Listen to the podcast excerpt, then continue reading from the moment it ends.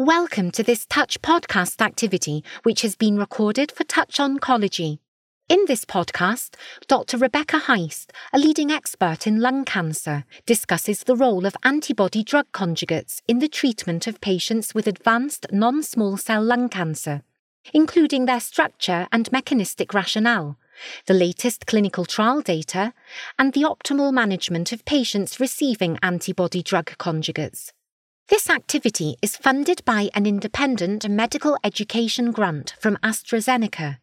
This activity is jointly provided by USF Health and Touch IME.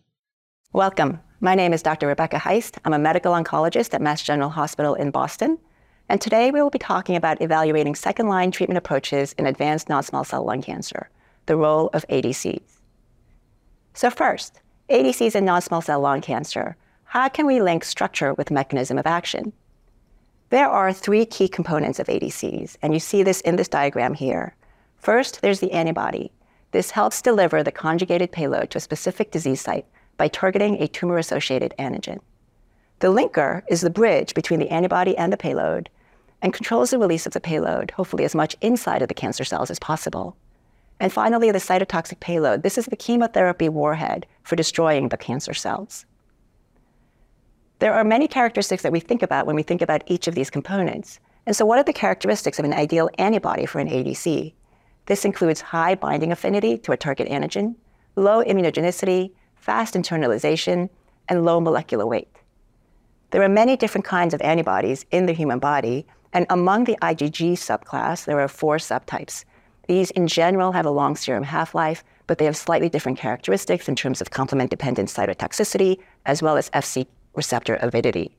In general, IgG1 is the most used antibody in ADC development. This is due to its solubility, the long serum half life, and the binding affinity for Fc receptors. So, the primary ADCs in development for the treatment of patients with advanced lung cancer are based on the IgG1 architecture. What about the antigen target? There are multiple characteristics that we think about for an ideal antigen target for an ADC. The antigen should be overexpressed on the cancer cell surface as compared to healthy cells. There should be an external facing binding site. The antigen should be absent from the systemic circulation, and the antigen should internalize the bound ADC into the cancer cell. Many antigen targets are currently being developed and used in ADCs in lung cancer. These include HER2, HER3, TROP2, CEACAM5, MET, Nectin-4, tissue factor, and EGFR, and there are many other antigens that are being explored in ADCs as well. Next, the linker molecule.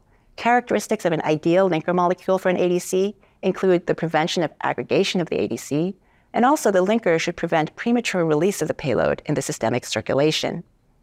There are both non cleavable and cleavable linkers that are used. The non cleavable linkers tend to be thioesters. These tend to be more stable in the systemic circulation because the drug release mechanism really relies on lysosomal degradation for release of the payload. The cleavable linkers tend to be acid labile peptides or disulfides. These are less stable in the systemic circulation, and the drug release is based on physiologic conditions in the tumor, tumor environment. Shown here is an example with trastuzumab deruxtecan. This is an example of a cleavable peptide linker, and you can see that in response to protease digestion, the cytotoxic payload gets released. There are many factors that affect the stability of payload release. This can include conjugation site chemistry, the length of the linker, as well as steric hindrance at the cleavage site. And finally, the cytotoxic payload. What are the characteristics of the ideal payload for an ADC? The cytotoxic payload should be potent. It should be stable in the systemic circulation. There should be high solubility, low immunogenicity, small molecular weight, and there should be a functional group that allows for conjugation as well as membrane permeability. There are many different cytotoxic payloads that are currently being used in ADCs in non-small cell lung cancer. These include microtubule inhibitors such as emtansine, ravtansine, and vedotin. There are also topoisomerase 1 inhibitors that are used, such as deruxtecan and govitecan. So, how do ADCs work? This cartoon is a schema that shows the ADC comes in, the antibody binds to the target antigen, the ADC is internalized into the endosome. There's payload release of the cytotoxic warhead um, inside the lysosome, and then the cytotoxic warhead exerts its effects. And there can also be bystander effect, where the warhead diffuses out through the membrane to neighboring cells. So when we think about the ADC structure and how it affects efficacy and toxicity, there are various considerations to keep in mind. First, in terms of efficacy, the ADC uh, can possess both direct and indirect antitumor activity. The drug to antibody ratio is important to think about, and we generally think about a higher DAR as being associated with higher efficacy. And the bystander effect, where the cytotoxic payload diffuses out to neighboring cells, can have an impact on efficacy as well. However, there are safety considerations to take into account as well, and some of these factors act a bit like a double edged sword. So, for example, a high DAR, which we think of as associated with high efficacy, may also have an impact on the adverse event profile. Again, the bystander effect, where the cytotoxic warhead diffuses out to neighboring cells and affects cell kill, is great if you're killing cancer cells, not so great if you're killing normal healthy cells. Premature payload release in the systemic circulation is a factor that affects safety, and inadequate linker stability, which is related to that, also affects safety and adverse event profiles as well. So, why would we use ADCs in patients with advanced non small cell lung cancer? Well, in terms of the systemic therapies that we have, the benefits of chemotherapy are limited by a narrow therapeutic index. ADCs, because the antigen independent uptake of the cytotoxic payload in antigen negative cells is limited, this contributes to a wider therapeutic index that we see with this class of molecules. Chemotherapy is non selective, and this can lead to systemic toxicity. ADCs combine the specificity of monoclonal antibodies with the cytotoxicity of chemotherapy to deliver the payload directly to the cancer cell. The blood brain barrier can limit intracranial drug delivery, and the bystander effect that we see with some ADCs may facilitate the antiproliferative activity behind the blood brain barrier. And finally, all of our treatments, chemotherapy, targeted therapy, immunotherapy, are linked to acquired resistance and ADCs may offer a therapeutic benefit in patients with acquired resistance to current therapies. So, what are the mechanisms of resistance to ADCs? A variety of mechanisms have been described. Some of these may be related to the antigen. There may be reduced antigen expression on the cancer cell surface. There may be a truncated form of the antigen ectodomain that limits the ability of the ADC to bind. Tumor heterogeneity in terms of the expression of the antigen may affect resistance as well. Some resistance may be related to the payload. There may be increased expression of drug efflux pumps. There may be mutations in the payload target itself affecting its ability to do its work. The mechanism of action may be affected, and this may relate to impaired internalization of the ADC itself or impaired function of the lysosome in terms of degrading the ADC. And finally, there may be activation of signaling pathways that affect the ability of these ADCs to exert their effect. There are multiple ADCs that are currently in development in advanced non-small cell lung cancer. These include drugs such as trastuzumab emtansine and trastuzumab deruxtecan, which are HER2-directed ADCs. And you can see in this table the antibody, the linker, and the payload, as well as the DAR of each of these ADCs. Patritumab deruxtecan is a HER3-directed ADC. Sacituzumab govitecan and datopotamab deruxtecan are both TROP2-directed ADCs. Teliso-V is a c-MET-directed ADC, and tusamitamab ravtansine against CEACAM5. I'll note that trastuzumab deruxtecan is the only ADC in this table that currently has an FDA approval, and this is for patients with advanced lung cancer with HER2 mutations. There are many trials looking at these ADCs that are currently ongoing, um, and this includes the range of trials from phase one to phase three. And again, approved in lung cancer is trastuzumab deruxtecan in HER2 mutant non-small cell lung cancer. So, in summary, ADCs comprise three key components there's an antibody, a cytotoxic payload, and a linker molecule. The ADCs target antigens that are expressed on cancer cells compared to healthy cells. And each component of an ADC can be modified to try to optimize the therapeutic benefit. One ADC, trastuzumab deruxtecan, has been approved for use in patients with pretreated non-small cell lung cancer with HER2 mutations. And there are many, many more ADCs that are in clinical development. In this section, we'll be talking about ADCs in the second line setting, exploring the latest clinical trials data. So first, the latest data for trastuzumab deruxtecan. Remember, this is a HER2-directed ADC, and here we see the schema for the Destiny Lung 01 study.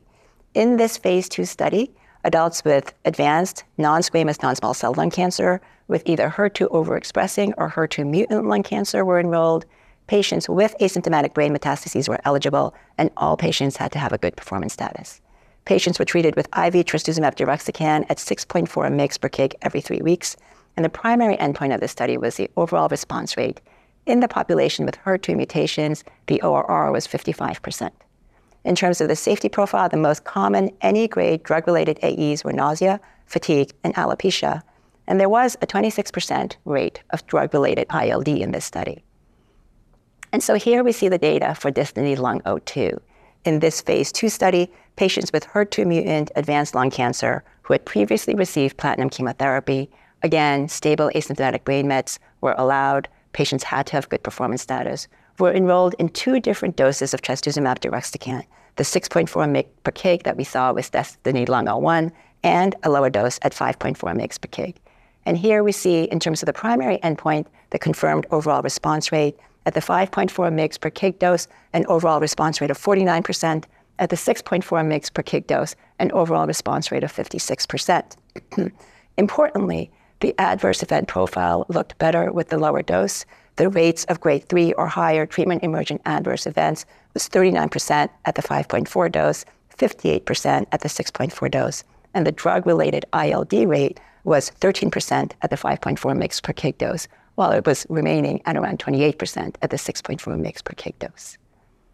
We saw recently the latest data from the Destiny Lung 01 and Lung 02 studies, and these were pooled data looking at intracranial activity. This was a post hoc analysis, pooling the data in both of these studies and looking at patients with and without brain mets. And you can see from Destiny Lung 02, the 5.4 mg per kg dose level, there were 32 patients with brain mets and then pooled between Destiny Lung 01 and 02, the 6.4 mg per kg dose level, 54 patients with brain mets. And here we see the efficacy in the CNS, the intracranial overall response rate at the 5.4 mg per kg dose level of 50%, and at the 6.4 mg per kg dose level of 30%. And at both of these dose levels, a reduction in the brain size lesions um, from baseline in the vast majority of patients. We're going to move on now to datopotamab deruxtecan. As a reminder, this is the TROP2 ADC. And here we see the Tropion Pan-Tumor 01. This was the dose escalation and expansion study across multiple different solid tumor types. And specifically, there was an expansion in advanced non-small cell lung cancer. There was no minimum level of TROP2 expression required for this study. Patients with clinically inactive brain metastases were eligible. And again, patients had to have good performance status.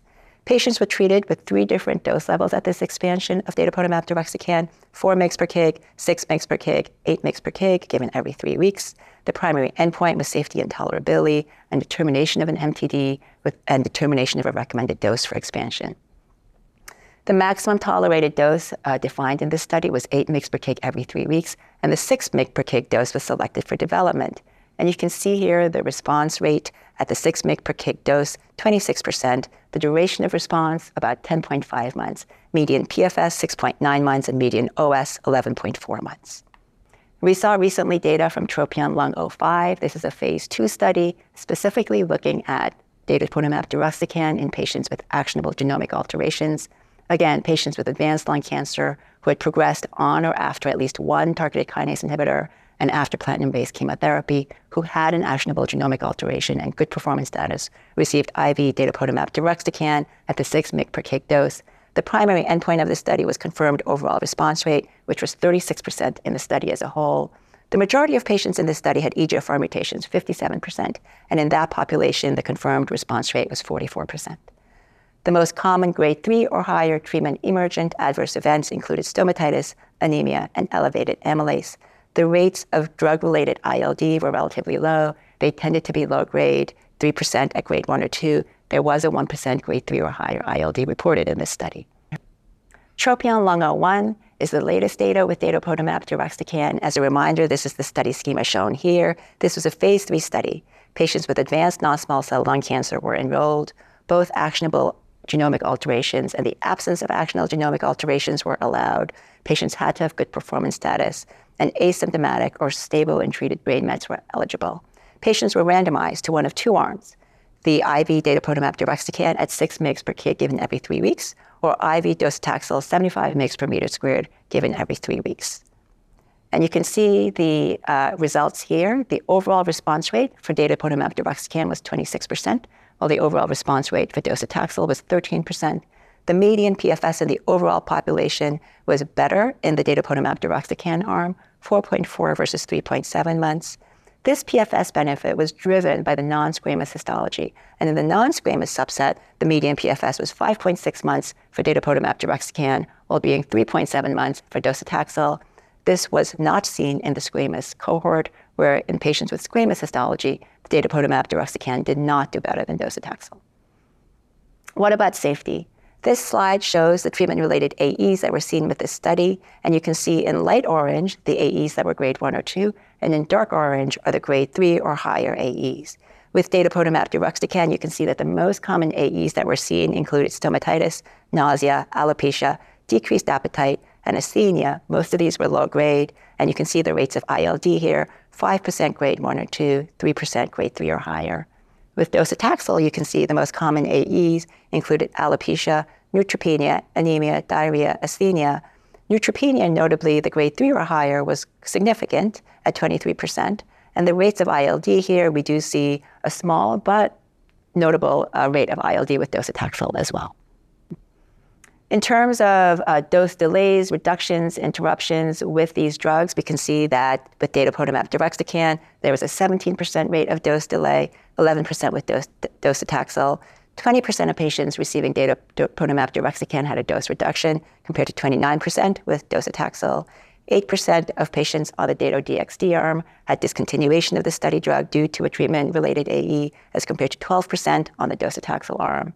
And the rates of death due to treatment-related AEs was low in both arms. Sacituzumab govitecan is another TROP2 ADC. Here we see the IMMU-13201 study. This was a single-arm expansion of an initial basket trial. Here, patients with metastatic squamous or non-squamous non-small cell lung cancer were enrolled. Patients had to have at least one prior line of therapy. There was no pre-selection on the basis of TROP2 expression. Patients had to have good performance status, and they received IV sacituzumab govitecan either at 8 mg per kg or 10 mg per kg on days 1 and 8 of a 21-day cycle. The primary endpoint was a confirmed overall response rate, and that was 17% in this study. The most common any grade AEs, regardless of causality in all patients, included nausea, diarrhea, and fatigue. And the most common grade 3 or higher adverse events, regardless of causality, included neutropenia, leukopenia, and pneumonia. Let's move on to patritumab deruxtecan. This is a HER3-directed ADC, and here we see the schema for HERTHENA Lung 01. In this phase 2 study, patients with advanced non-small cell lung cancer with EGFR activating mutations, either an exon 19 deletion or L858R mutation, were enrolled. Patients had to have at least one prior EGFR TKI and at least platinum chemotherapy in any sequence as prior therapy. Patients with asymptomatic, clinically inactive, or treated brain metastases were eligible, and patients had to have good performance status. There was initially an up-titration regimen of patritumab deruxtecan, which was ultimately stopped, and most patients in this study enrolled at the 5.6 mg per kg every three-week dose level. And here we see the efficacy data among all patients. The overall response rate was 30%. This response rate was quite similar among patients with a history of CNS metastases, as well as patients without a history of CNS metastases. And the disease control rate was quite high across the board, 70% or higher. We saw recently data regarding the intracranial responses in patritumab deruxtecan. And in the study, the phase two study that looked at IV patritumab deruxtecan at 5.6 mg per kg, there were 95 patients who had brain mets at baseline. And among those, 30 had not had irradiation to the brain met. And we can see the CNS response rate down below. Among all patients with baseline brain mets, a 20% CNS response rate. Among patients with non irradiated baseline brain mets, a 33% response rate. And again, the CNS disease control rate overall, very high, 80% and 77%. What about the safety data in the population as a whole? You can see again in light orange, the grade 1 to 2 adverse events, and in dark orange, grade 3 or higher. And the most common AEs that we see here nausea, thrombocytopenia, decreased appetite, neutropenia, constipation. There is a rate of ILD that we see with this drug as well. One patient who had a grade 5 ILD event. What about dose interruptions? About 40% of patients had a dose interruption on study, 21% had a dose reduction. There was discontinuation only in 7%, and a 2% rate of death related to treatment related AEs in this study. We're going to move on now to telisotuzumab vedotin. This is a MET-directed ADC, and the luminosity study is shown here. This is a phase two study looking at patients with advanced non-small cell lung cancer who received prior lines of therapy. and c-Met overexpression was measured by IHC. Patients had to have good performance status, and there was both a c-Met high, where the IHC expression was at least 50% 3 plus, or a c-Met intermediate, where there was a range of 25 to 50% 3 plus IHC expression. And all patients received Teliso-V at 1.9 mg per kg every two weeks. And here we see the response rates in the EGFR wild type subset among those with high MET overexpression. The response rate reported was 52%. Among those with medium intermediate expression, the response rate was 20, 24%. We have seen in a press release updated results on these data that adjust these numbers somewhat, and we're looking forward to seeing the full data set soon. What about safety in the population as a whole? The most common any grade AEs reported are peripheral sensory neuropathy, nausea, and, throm- and hypoalbuminemia. There were grade 5 AEs that were possibly related to Teliso-V. This included sudden death in one patient and pneumonitis in one patient, and both of these deaths occurred in the squamous population. And then finally, tusamitamab ravtansine. This is a CEACAM5 ADC. In this study, patients with previously treated non-squamous lung cancer with high or moderate CEACAM5 expression were enrolled, received IV tusamitamab ravtansine at 100 milligrams per meter squared every two weeks. The primary endpoint was response rate. In the moderate expressors, a response rate of 7%. In the high expressors, a response rate of 20%. The most common treatment emergent adverse event in patients treated included corneal events. There are many ongoing clinical trials of ADCs in non small cell lung cancer, and this table shows just some of them. This shows some of the second line approaches that are being looked at. So, implications of the data that we reviewed. More research is required to really optimize patient selection, to determine what the optimal sequence of ADCs really is, develop strategies for patients with acquired resistance, and to confirm the signal of activity that we're seeing in patients with brain metastases. In this section, we'll be talking about ADCs in clinical practice. How can we optimize treatment for patients with advanced and metastatic non small cell lung cancer? Shown here are multiple different ADCs that are currently in clinical development or being used in non small cell lung cancer and their antigen targets. As a reminder, trastuzumab deruxtecan is the one ADC here that in lung cancer currently has an FDA approval, and that is specifically among patients with lung cancer with HER2 mutations. It is, though, also used and has been studied in uh, HER2 overexpression as well as amplification. We also see trastuzumab emtansine. This does not have an FDA approval specifically in this indication, but is listed in the NCCN as a potential recommendation used in HER2 mutation, HER2 amplification, and overexpression. Patritumab deruxtecan is an ADC directed against HER3. Datopotamab deruxtecan and sacituzumab govitecan are ADCs directed against TROP2. Telisotuzumab vedotin is an ADC directed against c-Met, and tusamitamab ravtansine is an ADC directed against CEACAM5. Can we refine selection of patients for ADCs? And when we think about things, we, we think about is there a biomarker that we can use? And trastuzumab deruxtecan gives us a good example of a biomarker-directed approach. We know that in non-small cell lung cancer, there are about 1 to 4% of patients who have a HER2 mutation. A slightly higher proportion of patients, 2 to 30%, have HER2 overexpression. And when we look at the Destiny Lung 01 study, this included patients in two different cohorts HER2 mutated advanced lung cancer or HER2 overexpressing advanced lung cancer. And to the left, you can see in the HER2 mutant population an overall response rate of 55%, a disease control rate of 92%. In the HER2 overexpressing lung cancer population, an overall response rate of 27% and disease control rate of 69%. The approved dose, as you know, is 5.4 mg per kg. There, the overall response rate in the HER2 mutant population was 49%. And trastuzumab deruxtecan gives us an example of an antibody drug conjugate where we can use a biomarker, in this case HER2 mutation, to really select who is going to have the most benefit. However, it can be difficult to actually find a biomarker. Sacituzumab govitecan and the TROP2 ADCs in general we think of as a biomarker agnostic approach. We know that there's high levels of TROP2 expression in lung cancer. This has been reported to be about 64% in adenocarcinoma, 75% in squamous cell carcinoma of the lung, where there's TROP2 overexpression. But when we look at the efficacy data, there's not a clear correlation between TROP2 expression and efficacy.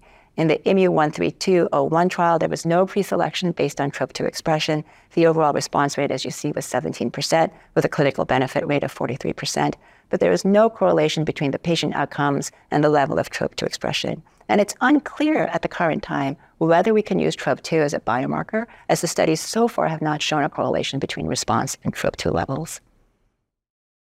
So patritumab deruxtecan, this is a HER3-directed antibody drug conjugate. And remember, this drug has been studied in patients with lung cancer with resistance to EGFR TKIs. But when we look at the HER3 itself and HER3 expression, all tumor samples in this study, in the phase one study, demonstrated HER3 expression, but confirmed responses were seen across a wide range of baseline HER3 H scores. So no clear correlation between the level of HER3 expression and efficacy. And in the phase two data, again, this confirmed that there was efficacy and responses seen with patritumab deruxtecan independent of HER3 expression and also across many different mechanisms of EGFR TKI resistance. Sometimes, though, overexpression does matter, and we see here examples with Teliso-V and tusamitamab ravtansine. You see the high c-Met expression, 35% response rate, with the intermediate 23% response rate, and then with CEACAM5, high CEACAM5 expression, 20% response rate, moderate CEACAM5 expression, 7% response rate. And so antibody drug conjugates such as this suggest that the level of overexpression of the target antigen may be important when we think about should we be selecting based on specific biomarkers. We also select based on toxicity, and we should think carefully about toxicity and how it occurs and why it occurs and payload mediated off target mechanisms drive the majority of ADC toxicities. Shown here is a schema showing one of the many ways that off target toxicity can occur. There can be premature deconjugation of the cytotoxic payload from the ADC that then passively diffuses into non target healthy cells, causing cell death. There may also be non-specific endocytosis. And here, the intact ADC may contribute to off site delivery of the payload again causing cell death in a non target healthy cell. Receptor mediated endocytosis can be seen. Here, we're talking about uptake of the intact ADCs into healthy cells through binding to FC or C type lectin receptors. This ADC then is internalized into a non target healthy cell, and the payload release leads to cell death. There may also be target mediated endocytosis. Here, the ADC is internalized into a healthy cell through binding of the target antigen that's expressed on the cell surface. And again, then the ADC exerts its effect on a non target healthy cell. Bystander effect may also occur, and here this can exacerbate the off target toxicities through increased diffusion and distribution of the payload into normal tissues. So let's think about the adverse events that have been reported with ADCs. And one thing to note is that the spectrum of adverse events is not just constant across these various ADCs, they all have a slightly different AE profile. Shown here is a, is a diagram showing the gastrointestinal effects that are commonly reported. And to just orient you to this figure, uh, in gray is the uh, sacituzumab data, in dark orange, Teliso-V, in light blue, trastuzumab deruxtecan, in light orange, patritumab deruxtecan, and in very dark navy, datopotamab deruxtecan. And you can see the most common any grade AEs that are GI in nature include diarrhea, constipation, nausea, decreased appetite, stomatitis, and vomiting. And when you look at the distribution of these AEs among the different ADCs, you can see that they congregate slightly differently. For example, diarrhea, the rate is highest with sacituzumab govitecan. Stomatitis is something that seems relatively unique to datopotamab deruxtecan. And when you look at the rates of grade 3 or higher AEs with at least 5% incidence, you can see diarrhea and nausea are the ones that we see with sacituzumab govitecan, stomatitis with datopotamab deruxtecan. What about hematologic side effects? We can see cytopenias with these ADCs, anemia, thrombocytopenia, leukopenia, neutropenia, and you can see the rates of these by the different ADCs, again color-coded in the same way. And here I'll note that we see an absence of really much in the way of hematologic AEs with datopotamab deruxtecan as compared to some of these other ADCs that are shown here.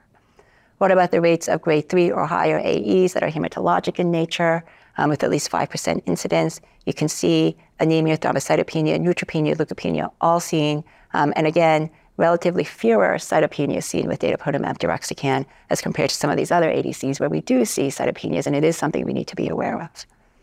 Pulmonary AEs can happen. We know that ILD is an adverse event that can happen. Specifically, we see this reported uh, with trastuzumab deruxtecan, patritumab deruxtecan, and datopotamab deruxtecan.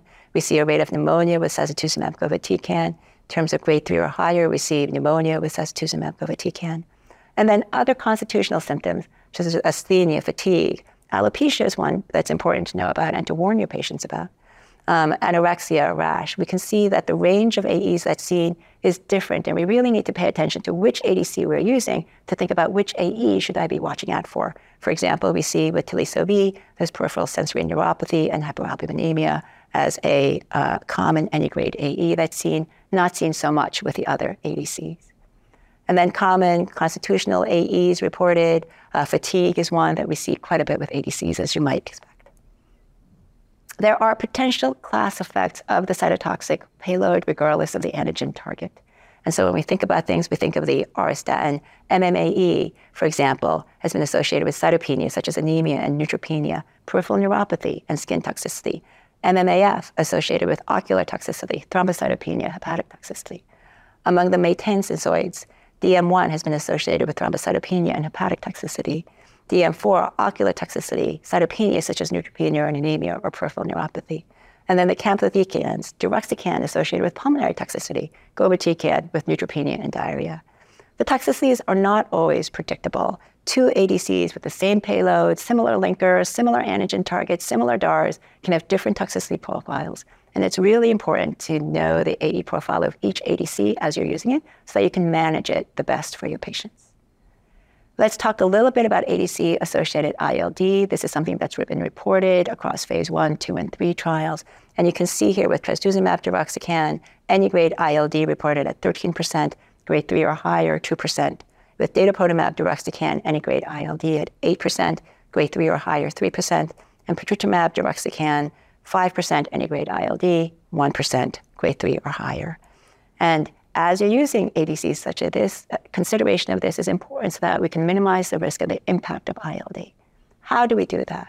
One is to screen. We need careful patient selection so that we are screening patients appropriately for treatment with these drugs. And we also screen during treatment. We need regular clinical assessments to exclude ILD. Scans are a key part of this. So radiographic, radiographic scans are fundamental for the diagnosis of ILD.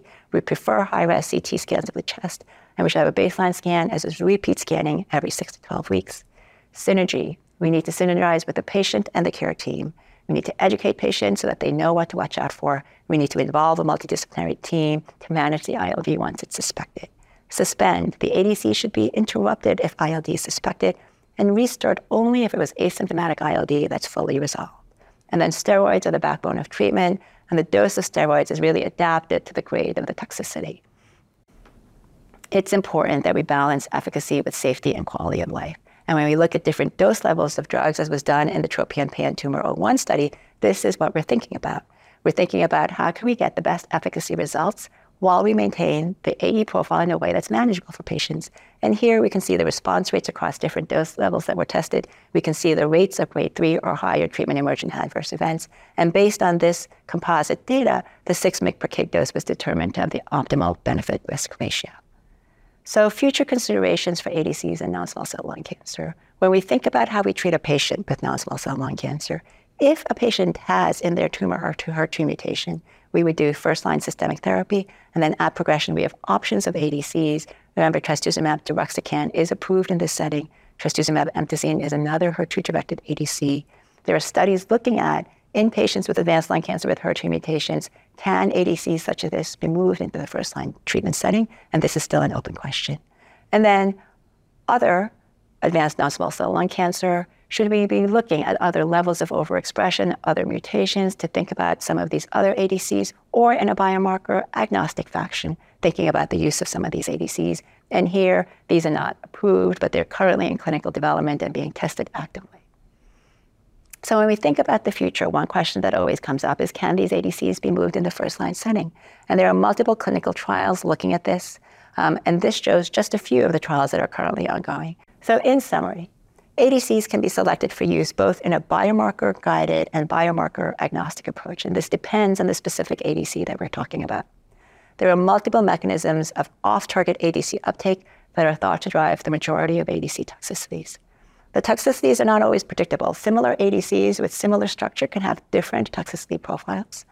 The five S's are important to think about when we think about minimizing and managing ILD, and there are recommendations in place for managing ILD when it's suspected. And the role of ADCs is rapidly evolving in both the second line setting as well as the first line setting. And I expect that we'll see much new data in the months and years ahead. Thank you for listening to this Touch podcast. You can access more content on this topic at www.touchoncology.com.